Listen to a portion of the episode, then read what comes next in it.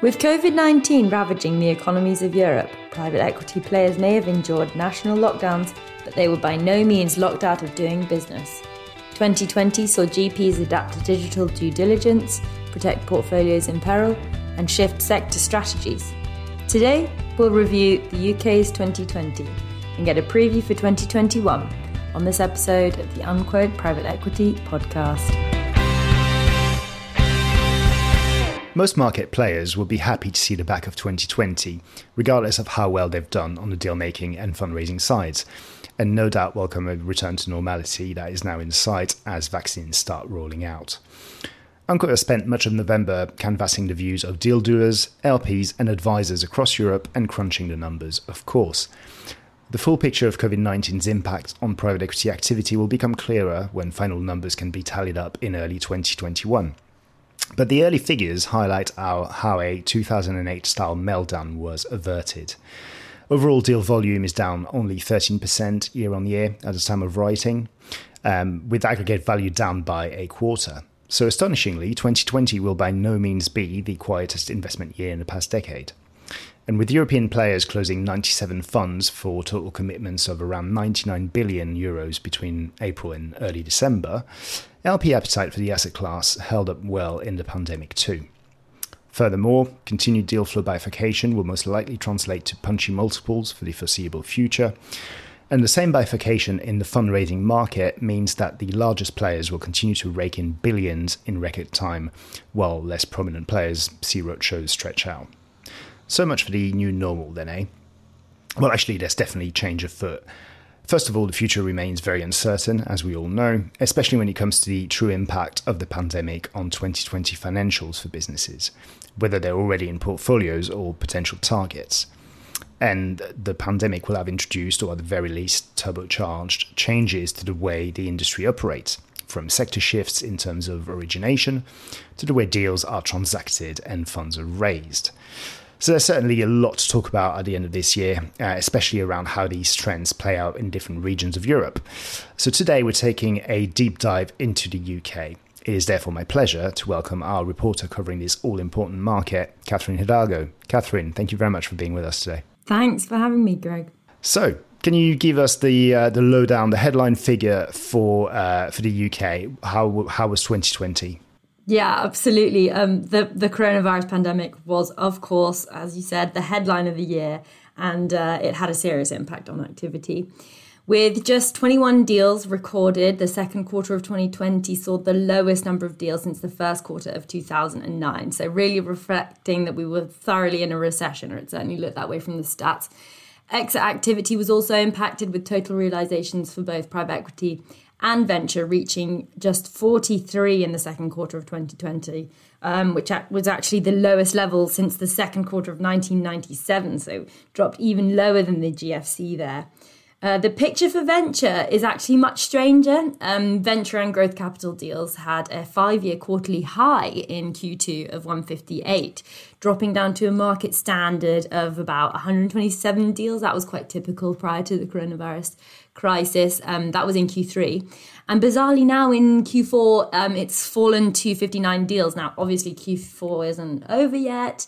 And, and, you know, we see deals reported in twenty twenty-one that, you know, did happen in Q four. But, you know, at this stage, that number could be higher. Um, perhaps V Cs are taking a break from a very few active months, but uh, twenty twenty-one should definitely be an interesting year for venture in the U K. Uh, on the flip side of that now, vent- private equity, unlike venture, has seen somewhat of a bounce back in Q four. Uh, so November twenty twenty saw deal volume in line with monthly figures prior to the crisis, with twenty-nine deals compared with just five in March twenty twenty. And the exit market, you know, I, I really thought it was almost the end of the exit market earlier in the year. But no, it's certainly been more resilient, certainly been a bounce back. Um, monthly exit figures have also risen uh, from a low of just twelve realizations in August to nineteen in November. Um, as we all know uh, from from living in the U K at the moment, it is actually pretty grim in, term, in terms of news and in terms of what's uh, you know what's in lockdown, what isn't. Um, so, what do you think is driving the, this bounce back in deal flow right now, where we would expect it to be maybe a little bit trickier? Well, in, in private equity, certainly, there's certainly been a lot of pent-up demand uh, due to the kind of so-called COVID hiatus. Um, many G Ps took advantage of the lifting of the lockdown to resume on-site diligence and such things, and many firms also felt the need to begin deploying again after a few months of kind of almost total inactivity. Um, certainly on the small cap side, there are also other drivers, namely the potential for capital gains tax changes.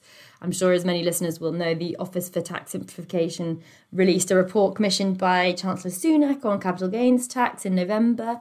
Um, among, you know, a, a host of other conclusions, the organisation found that the tax, uh, which is currently set at ten percent for basic rate taxpayers and twenty percent for higher rate taxpayers, could actually be doubled if it were brought in line with income tax. So this certainly put uh, kind of a light under some vendors and um, market, certainly the kind of smaller cap vendors. Market participants have said that this is focused on the smaller cap side for sure, and, and that shows in the stats. Deals under fifty million pounds saw a spike to fifteen deals um, just that one month uh, in November, the highest in the entire year, including January and February twenty twenty. So I think that's quite an interesting stat that shows there the, the kind of the effect of the potential changes on C G T. Um, it's important to note that this trend is probably not going to persist for much longer. I was speaking to Phil Adams, the C E O of D C A Altium, and he told me that if, you know, you haven't sort of started a process by now, um, you'll unlikely uh, com- complete before before the budget comes out next year. Yeah, heard pretty similar things from uh, other corporate finance advisors as well. They're obviously very busy in this uh, in this Christmas period to try and get all these deals through. Um, I want to ask you about the, the sort of the flight to quality.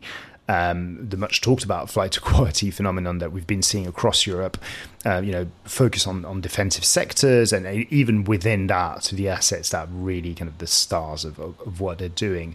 Has that taken hold of, in the U K as well? Yeah, I'd, I'd say so for sure. Um, especially, uh, you know, that, that, that trend has really shown itself, especially um, as most of the kind of turnarounds deal flow that we expected to see after the crisis hasn't emerged, mainly because of the attitudes of banks and governments on lending. So we're seeing very little kind of turnaround deal flow, and that really shines a light on the fact that most of the deal flow that we're seeing is on very kind of high quality recurring revenue businesses.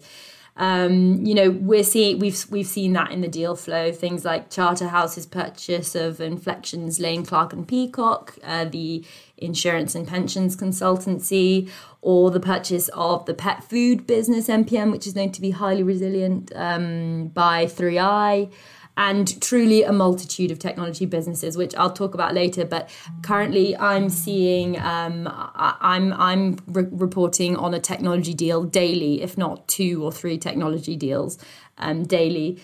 Uh, and the, the the interesting thing around that is that the, the the the flight to quality has pushed up pricing as well. Perhaps for premium assets, I've heard from market participants that pricing may have risen uh, by ten percent year on year. Um, one thing I will note, however, is that if if you are in a COVID resilient sector, you know, if you are a manager, a, a management team in a resilient sector, um, acquisitions aren't necessarily a given. So what I mean by that is that G Ps have now kind of cottoned on to diligencing businesses while thinking about whether or not that COVID-related bump is actually sustainable. Um, so I thought that was kind of an interesting thing that one of the market participants that I've been speaking to um, recently said. Um, this this business of investing in particularly COVID-resilient sectors isn't necessarily a given, and um, G Ps are thinking about whether or not those those bumps to the financials that they're seeing this year will continue post-COVID. Yeah, that's the uh, Netflix disclaimer, isn't it? They uh, they actually warn their own investors that uh, they shouldn't expect that every single year, which is uh, which is fair enough. So where does that leave us as uh, as twenty twenty draws to a close? What what's on people's minds for twenty twenty-one? You've mentioned the uh, the C G T potential C G T hike. Uh, anything else that, that people are kind of looking forward to?